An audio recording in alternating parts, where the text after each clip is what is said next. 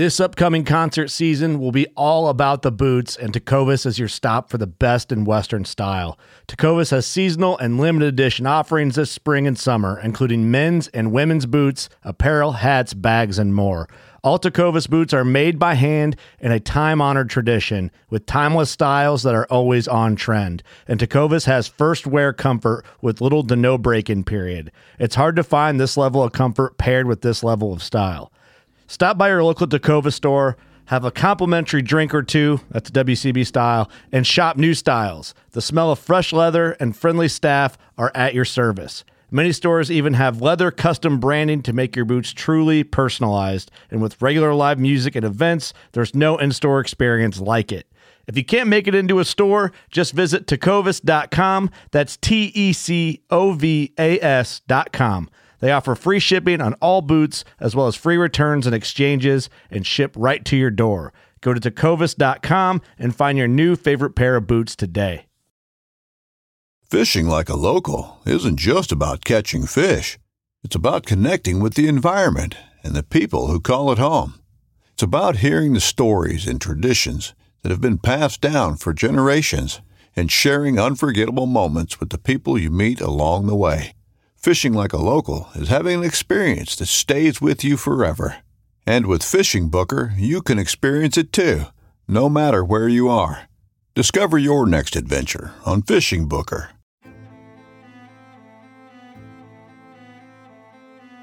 So there's a reason why I started Blood Origins. And that reason is simple. Is that I wanted to convey the truth about hunting. It brings awareness to to non-hunters that it's it's more than just killing animals. How do I start it? Brittany. My name My name. is- Oh, Does my hair look okay? It's fantastic. My name is Mike Axelrod. Start again. Yeah, I hated it too. Braxton, you said something in the car to me. You said that you were living on borrowed time. Hmm. there's a perception around who hunters are, what we're supposed to be, and a a feminist that works for a non-profit that is a hunter that has only eaten wild game for the last 20 years is likely not the thing that people think about when it comes to a hunter.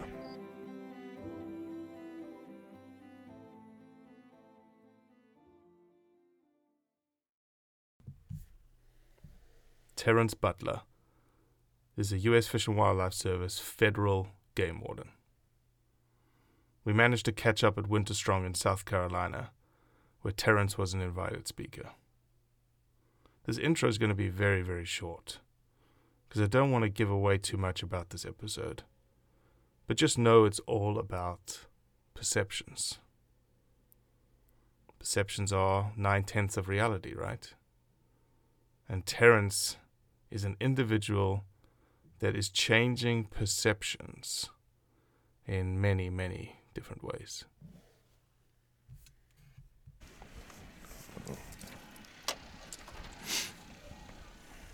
Now you got to stay on task, okay? I'll stay on task. I'll do I'll do as best as I possibly can. I know you like to storytell. Uh huh. I do. know. I do. So we're sitting in Lexington, South Carolina. Mm-hmm. You're from around here, aren't you? No. Florida. Florida. Florida, Florida. I'm from a small town called Green Cove Springs, just outside of uh, Jacksonville, Florida. See, I've already made my first perception about who you're supposed to be. Okay. Based on, you know, you're supposed to be from South Carolina. No, I'm from Mhm. Florida. I'm from Florida. Yep. And we are at uh, Soronix event Mhm. that we both didn't know that we were going to be at. And we had been talking on Instagram, and you slid into my DMs, or you, um, no, you made a post, a comment on the Arizona trail camera ban, right? Yes, sir. Why are you interested in trail camera bans? Well, I I know in hunting um, and just outdoors, trail cameras are something that the hunters uh, and outdoorsmen use as a tool. And so when I saw that the tool that hunters are going to be using in Arizona was going to be banned, it it kind of it, it kind of threw me for a loop because I hadn't heard of it and it was something that was very new. So when I saw it, it wasn't, you know, in a negative kind. I was like, wow, that's like it's shocking because you look at the news and you see things that are, you know, shocking every day, and Mhm. you, obviously you can't believe everything that Mhm. you read on the news. But when you see that, where it's something that's going to be taken away, that's you know Mhm. that's a tool. Mhm. You know, it piqued my interest.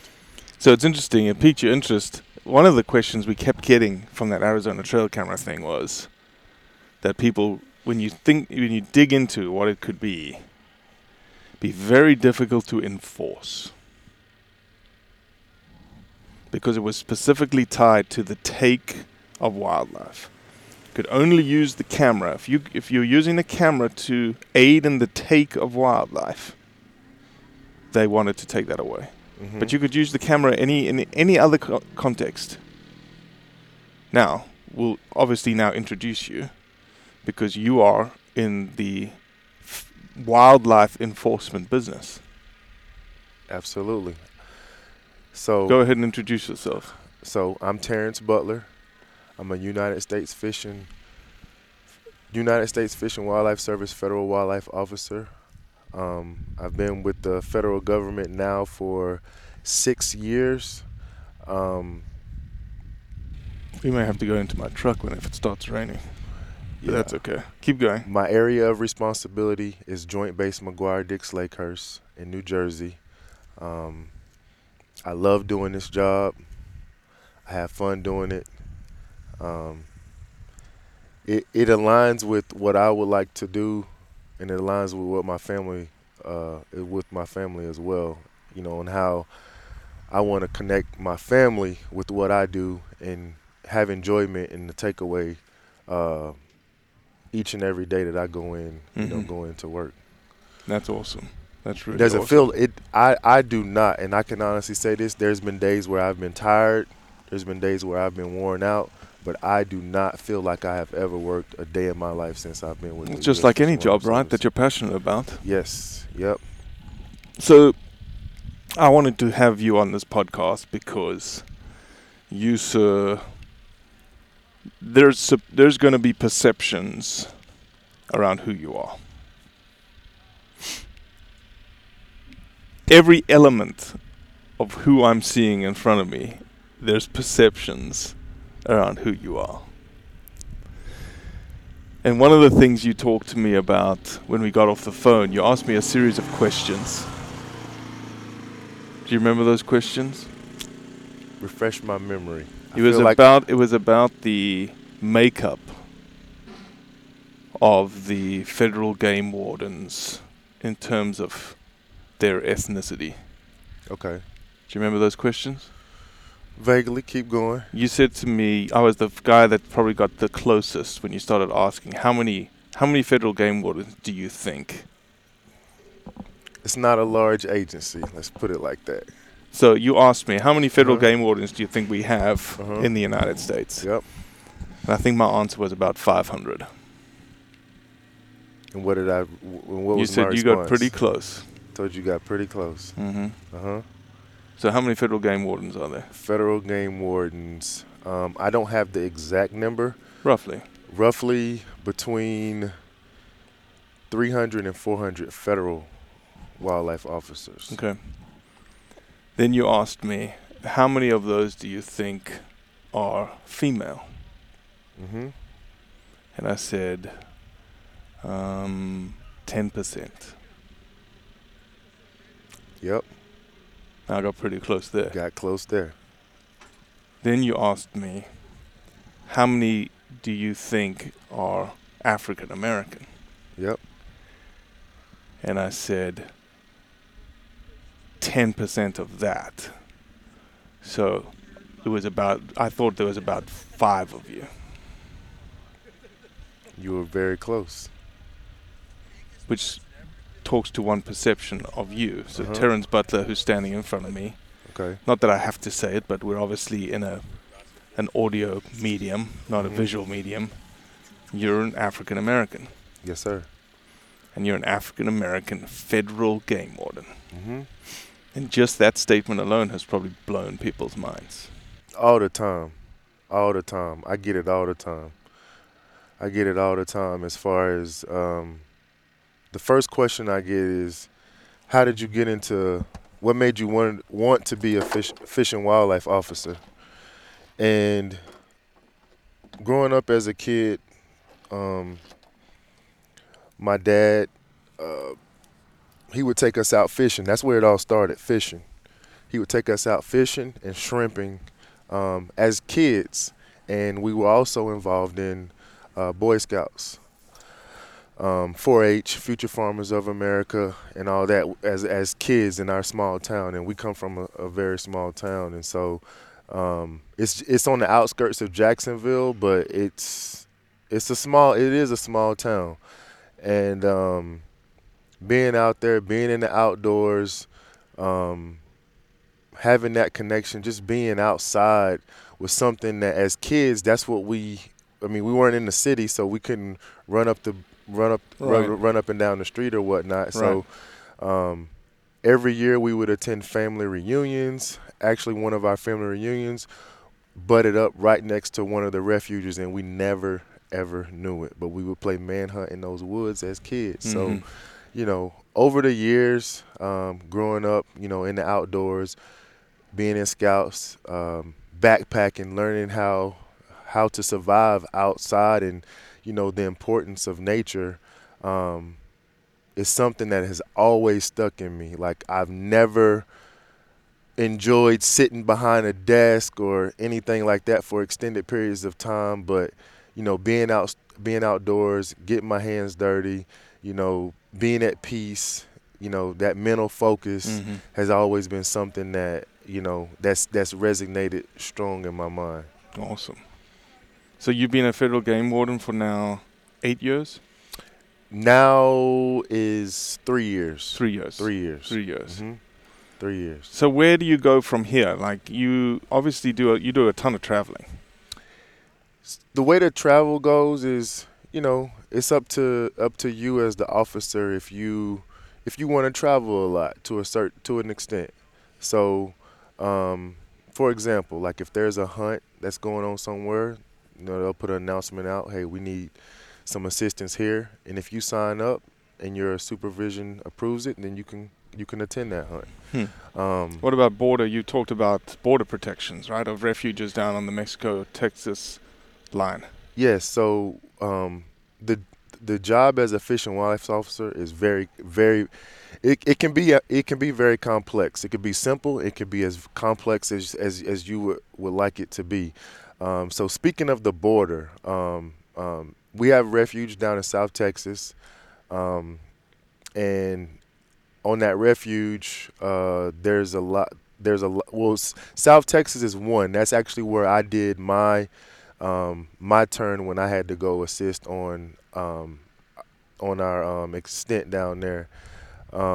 We also have a refuge in Arizona where you know we have parcels of property, federal land, where um, illegal immigrants would cross over into the refuge, and so we would go down and assist our fellow federal agencies that are working on the on the border down there, apprehending um, Mhm. illegal immigrants crossing Wow. the United States, and which is it's it's a very it's a very very humbling experience to see um, what what people go through and the struggles, because you can always relate that to back what's going on in the United States. You got you know people that are hungry, less fortunate, right here in the United States, and you know you have illegal immigrants that are, are crossing over into the United States seeking That. you know the same That's you know, better than what they had. better than they're seeking that at minimum you know but better what better than what they had you know Right.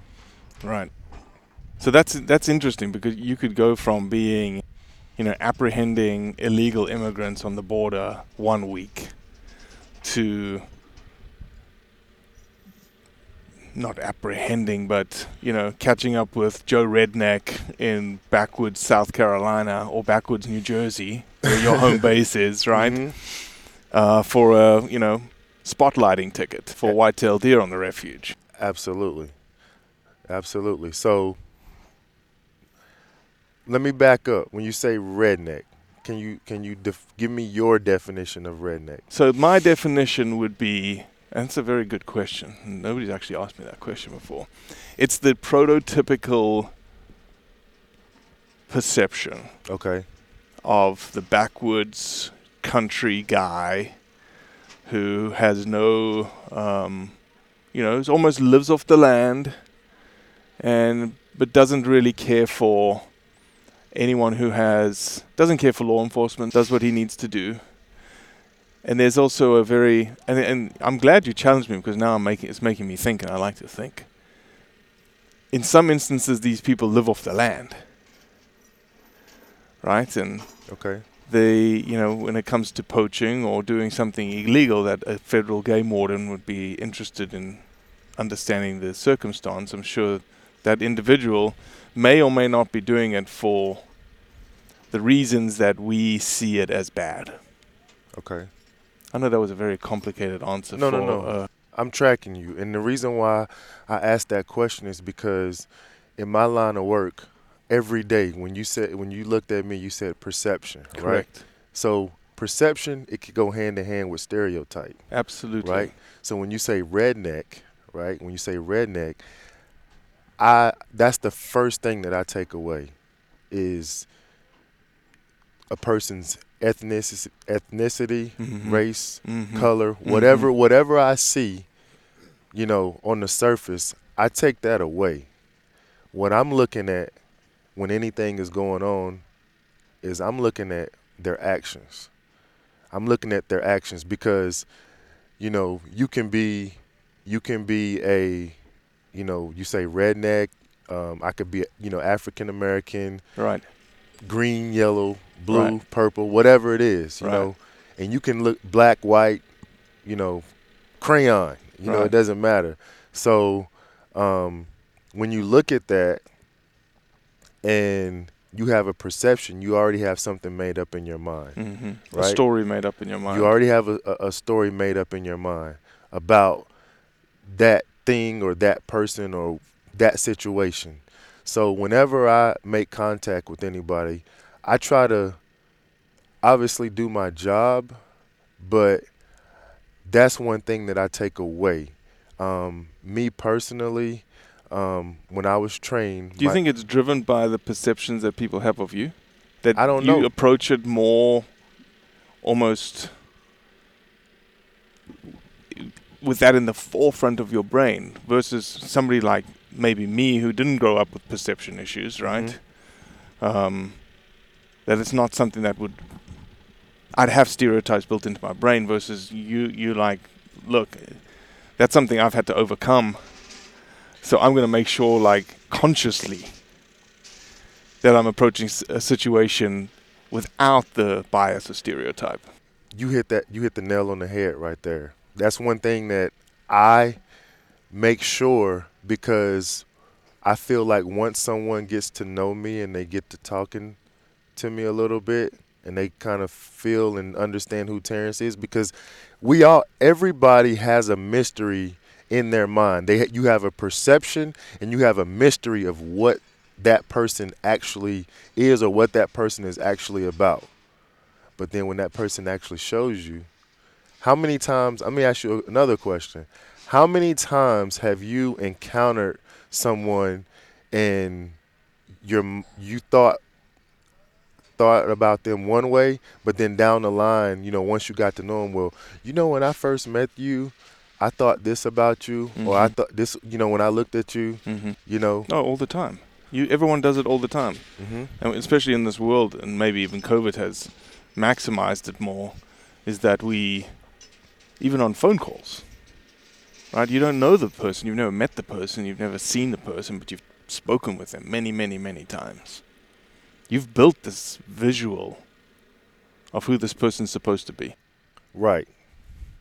You've already built it in your mind. So that's one thing that I try to that's one thing that I try to, you know, take away when I interact, you know, even on even when I'm during outreach, you know, like here, you know, being at Winter Strong, Mm-hmm. um, you know, just interacting with everyone out here is they look at me and it's like have you ever have you ever been in a situation where, you know, there's a dynamic situation and you have multiple flavors going on in your mouth like this is going on, that's going on, this is going on. It's like man, I don't know how to take it. You know, I don't know if it's good. I don't know if it's you know it's distasteful. So that's one thing that I I try to you know translate in what I do. Hmm. You know, because you have all these different things going on in your mind, but then just just dive right into it so you get to know who that person is so that so they know also who you are, you know. As a conservation officer, I love being outdoors.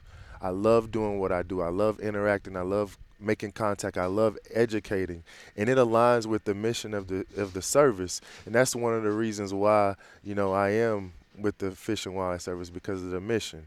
You know, protect and conserve. Uh, you know, for future generations. Like I truly believe in that, and so whenever you know during outreach events, whenever you are in contact with someone, you know, I haven't ran into any officer within the agency that does not love being outdoors and love cons- conserving, you know, just as much as the the the hunters that we encounter. So You're not just selling us something because No. the Fish and Wildlife Service is no, listening. no, it's not. It's not that.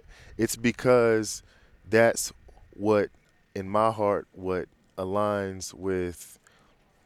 That in my heart, that's what al- aligns with what I desire for myself as well as my family as well. So you're so you're telling me that you don't have a quota of tickets that you have to fulfill every month. No, there's no quota. There's no quota of tickets.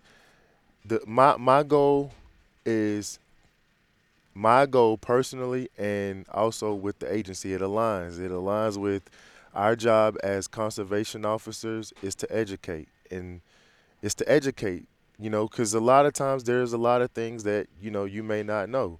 Um, or you're just not aware of or if there is a violation you know you learn from it so that you don't make that mistake the the, the bottom line is we want i want and i would hope for every hunter or every outdoorsman uh, to want is to be an ethical ethical hunter you know because we we deserve that right or reserve that deserve that right for each other Right. and our kids Right. and future generations but we owe that to the animal and the game that we're taking too as well So that's one massive perception around hunters. We're not ethical. no i wouldn't say that Well, to the general public, to the non-hunting public, and maybe skewed a little bit to the anti-hunting public, that hunters have questionable ethics. Do you find that to be true or not true in terms of because you interact with hunters all the time? I interact with hunters all the time. I, I, I don't necessarily, I wouldn't necessarily say that I have interacted with hunters who who have the perceptions that hunters aren't ethical. I would just say that I've encountered non-hunters who don't agree with hunting. If does that make sense? Yeah, it makes sense. Not that it's not ethical, they just don't agree with it. But you must, you must, you have to have interactions with hunters that are not ethical. Yes, I do. What do you think the percentage would be? If you had to count it, like, okay, I may interact with 20 people a week, 50 people a week, or a month. Of that percentage of people, how many do you think you're interacting with that are you're you're you're interacting with them because they have they are not ethical? And ethical being following the law. Okay? Now, Purposefully not following the law.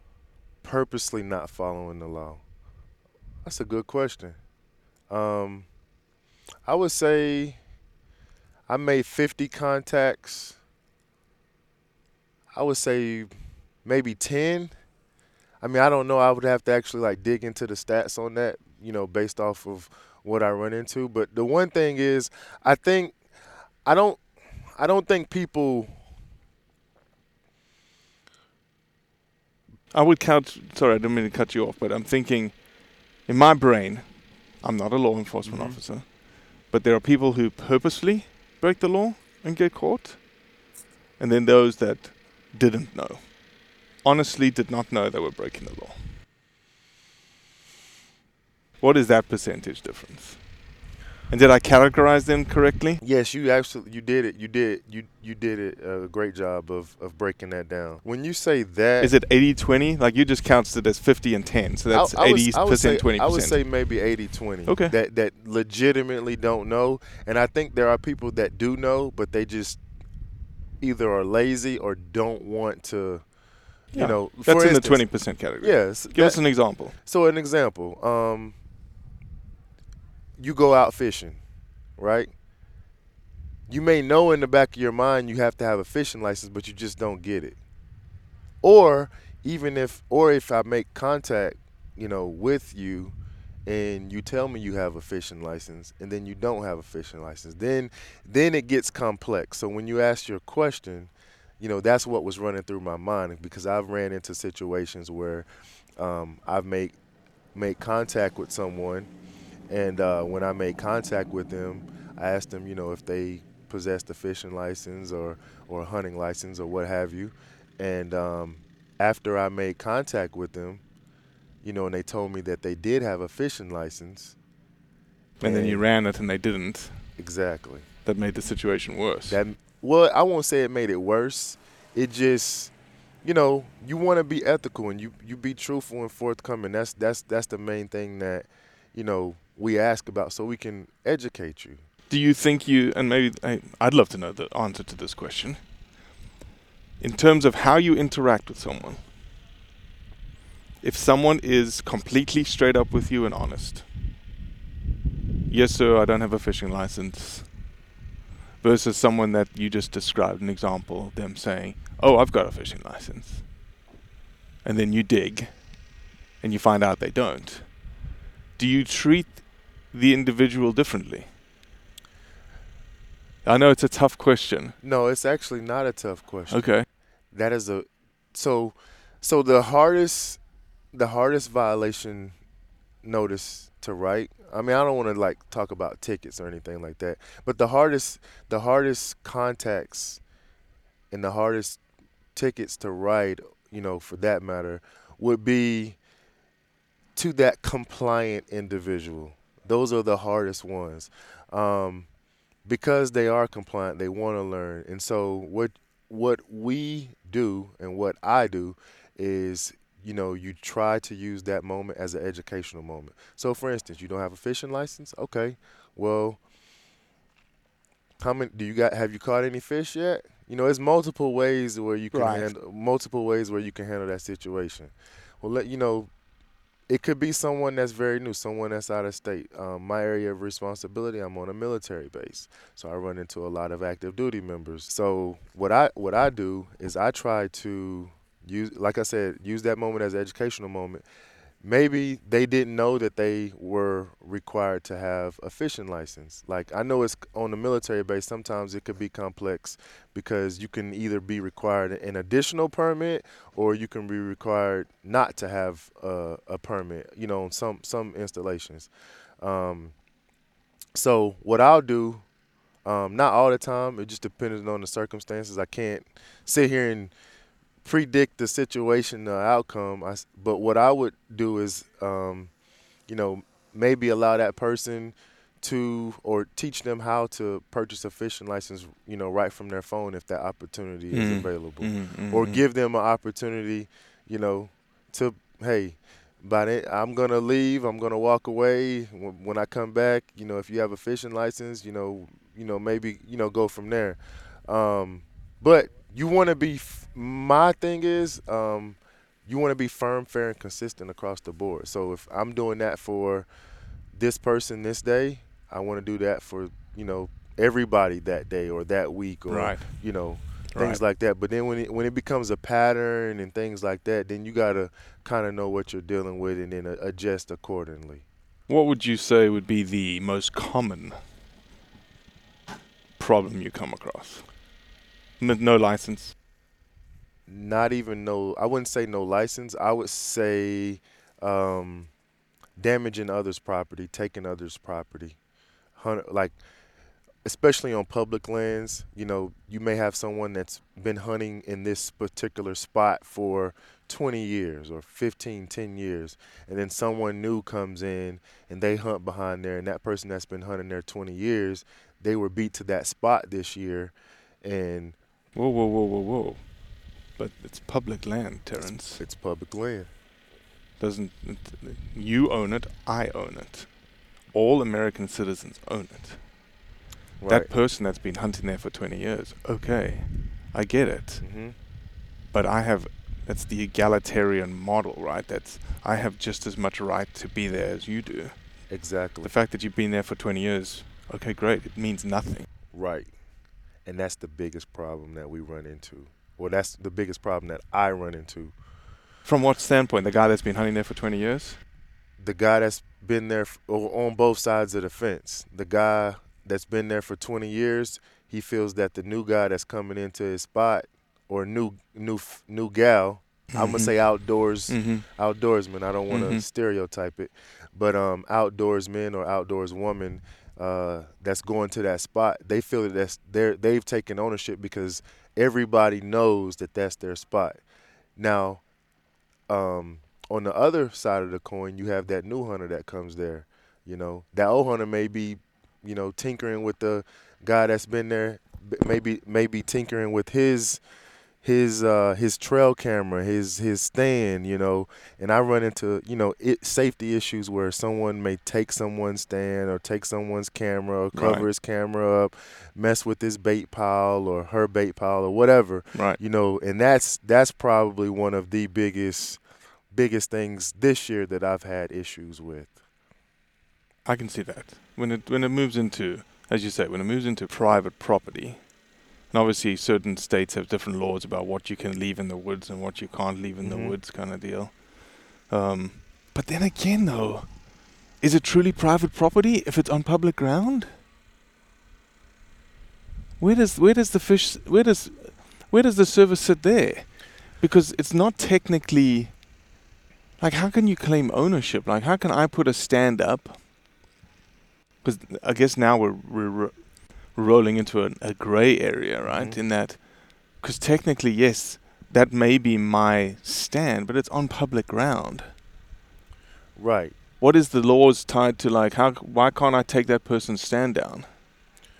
So, um, in the rules, depending on where you're at, like Uh-huh. if it's you know depending on what refuge or in my case on the uh, military installation, in the rules, um, on the base, um, the only in the rules it'll it'll state you know the only people that are allowed to remove stands are the fish and wildlife officer or staff. So if anyone else comes in there and moves the stand, then you know Or there may be rules that you're only allowed to have a stand up between sun up and sundown, or something like that, right. right? Or you can have you can put up a stand all season, Yeah. Okay. and then after the season, you're required to move that stand down. So what you're saying is most of the times there's going to be technic there's typically going to be a rule that's tied to who's allowed to move the stand once it's up. Exactly. hmm Okay. I can see that. And then it comes in like depending on what state or or what location you're in, you it would run into, um, like maybe criminal mi- criminal mischief. Mhm. You know, like, you know, while you're or hunter harassment, like you're actually on the active chase of a game, whether you're there or not, you're on the active chase of a game. But then you go down, you know, go, uh, you know, tamper with someone's trail cam, then you have a problem you know, because that person is actually trying to, you know, hunt that game. Obviously, we can't sit in a in a in a tree stand 24 hours, seven days a week, you know, but you can, you know, that that camera is a an tool that the hunter uses to chase the wild game, or it doesn't even have to be chasing wild game. It could be just to see what's going on out there. You know, so we have pretty good, pretty strict hunter harassment laws in the states. I don't know any of them, and I apologize. I should, but I don't. We have good hunter harassment laws. Is it, does it vary? What would be the federal hunter harassment law? Um, I don't know it off the top of my head. Uh, but um, And the reason I ask the question is that, for instance, like in Australia right now, okay, duck hunting is under attack in Victoria. It's the big duck hunting state in Australia. And they have they have anti-hunters go out and stand in the pond opening day of duck season with live fire guns in the blind and people get shot all the time. Wow. And the cops will come in and take the anti-hunters out because of hunter harassment. Uh-huh. I wonder, do we have that kind of stuff built in here in the states? To my knowledge, we don't. Wow. To my knowledge, we don't have anything, or I haven't heard anything of that extreme. In No, I don't. United I've never heard it in the United States yet. Well, that's interesting. And I say yet very purposely because I'm surprised it hasn't happened yet. We've I've heard it before though. I've heard people um, like on public land opening turkey morning, turkey woods, or opening deer season. A bunch of people that didn't like hunting getting in, getting into that same public land, and making a lot of noise, walking through the woods, kind of deal. And you and you do have Which is they're they're allowed to do that. Right. You know, they're wearing orange, they're doing all the things, but they're they're there for a reason. You do have that. I mean, you have some. You know, you have you do have people who, you know, claim areas. Uh, like where I'm at, you you do have people they'll put in for well that we don't have it anymore. But you know when I first first came uh, to my area and uh, we have you know families you know there was hunting allowed behind some of the houses and it's only cr- uh, compound bow across, Mhm. across only bow hunting Mhm. and um, just there's been you know families that have you know won the lottery for the area behind their house just so no one would hunt those areas because they were just concerned about the safety Right. you know of their kids and families and their and their uh, their domestic animals Right. Yeah, we also saw what happened in Botswana, and I think it happened with the grizzly tags. I don't know if you remember the situation. The grizzly tags that they opened up in Wyoming and uh, South Dakota, maybe. where the anti-hunting group they went in and wanted to purchase all the tags, and they Mhm. were like, "No, no, you have to hunt these bears." Right. Yes, That's I'm, the I, point. Yes, I, I, I, I did read uh, read literature on that. I did. yeah, I'm just surprised we don't see Mhm. more of it. I really am. You Mhm. know, um, hey, it's good that we don't. Let's just say that. Yes, It's good Yeah. that we don't. I mean, being out, being outdoors hunting, um, the numbers have declined over the years. Um, I, mean, since we've been out here at Winter Strong, that's been a common theme across the board. Everyone here wants to, you know, take out that new hunter or encourage that new person to get out and hunt, and which which is why I, you know, I I'm enjoying, you know, being here um, and and meeting everybody that's here as well, because you know, on both sides of the coin, you have the unethical hunter, and then you have the, you know, the ethical hunter. And then, you know, at some point in time, there's something that always slips our mind. Like every time, I mean, even right now during this entire podcast, I could probably say things that are are a lot better or do a lot better, but it's it's me and it's who it is, it's who I am, and it's it's being, you know, it's Mhm. real. And anyone that has ever um, met me or been around me long enough, you know, I'm I try to be as authentic as possible, but you know, professional and you know, fair and Sure. be who I am within all of that. You know, be who who I am because you know, you'll sniff out if I'm not being authentic or if I'm not being myself or who I am. You'll be able to sniff it out right Mhm. away. Well, for you know, for everyone out there, all hunters out there, and I'll say it for me. I don't speak for everyone else, but I want to thank you for what you do protecting my resources because I'm an American citizen now, and protecting my kids' resources for them to grow up one day and be able to explore the woods and be able to explore that wildlife and be able to hunt it. Uh, so, and I appreciate for you for who you are, right? You being this, you know, African American in the Federal Game Warden Service, um, doing a yeoman's effort, and you know, as as we first as we started this podcast, so they're casting away stereotypes left, right, and center. Thank you, thank you. I I appreciate you. You know, recognizing that because I don't always get that. You know, but hey, um, I do appreciate it. And my my thing is, I just want to do my part. I want to do my part where, um, it's something that I love. Hey, it may be atypical, it may be abnormal, uh, you know, f- you know, for me. But one thing that I will say is, um, I know there's there's a variety of hunters, outdoorsmen out there. Um, you know, you have African American, you have Caucasian, um, you have Native Alaskans, you have uh, Puerto in Puerto Rico, you have uh, Spanish, uh, Spanish descent, Texas. I mean, so in uh, Native Americans, you know, within the lower 48. Um, so it is very diverse.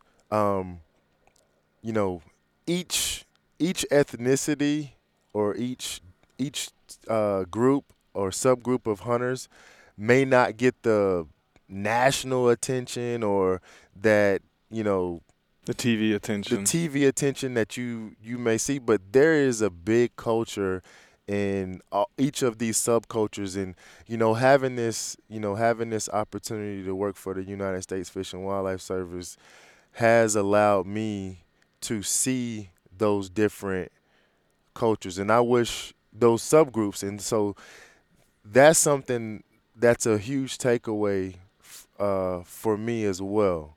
Um, and that's something that I I enjoy because you see everyone in the way um, you know you may have seen someone harvest an animal um, in the way in, in what they take. You have some people that don't you know eat every single part of the animal or have a use for every single part of the animal and then you may have others you know nothing is left behind you right. know and nothing go or I won't say nothing is left behind nothing goes to waste. Right.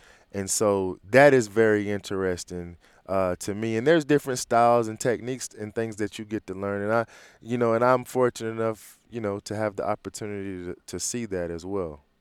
Well I appreciate you Terrence. Thank you man. Thank you well, that's it for today.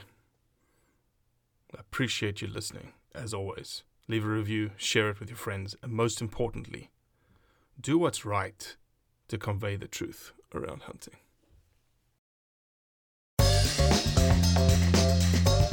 Join Captain Justin Leake and Meredith McCord for the best fishing action along Panama City Beach. Tune in to Chasing the Sun every Sunday at 9:30 a.m. Eastern on Waypoint TV. Don't miss Mondays with Into the Blue, brought to you by Academy Sports and Outdoors. Every Monday night from 7 to 10 p.m. Eastern on Waypoint TV, the destination for outdoor entertainment.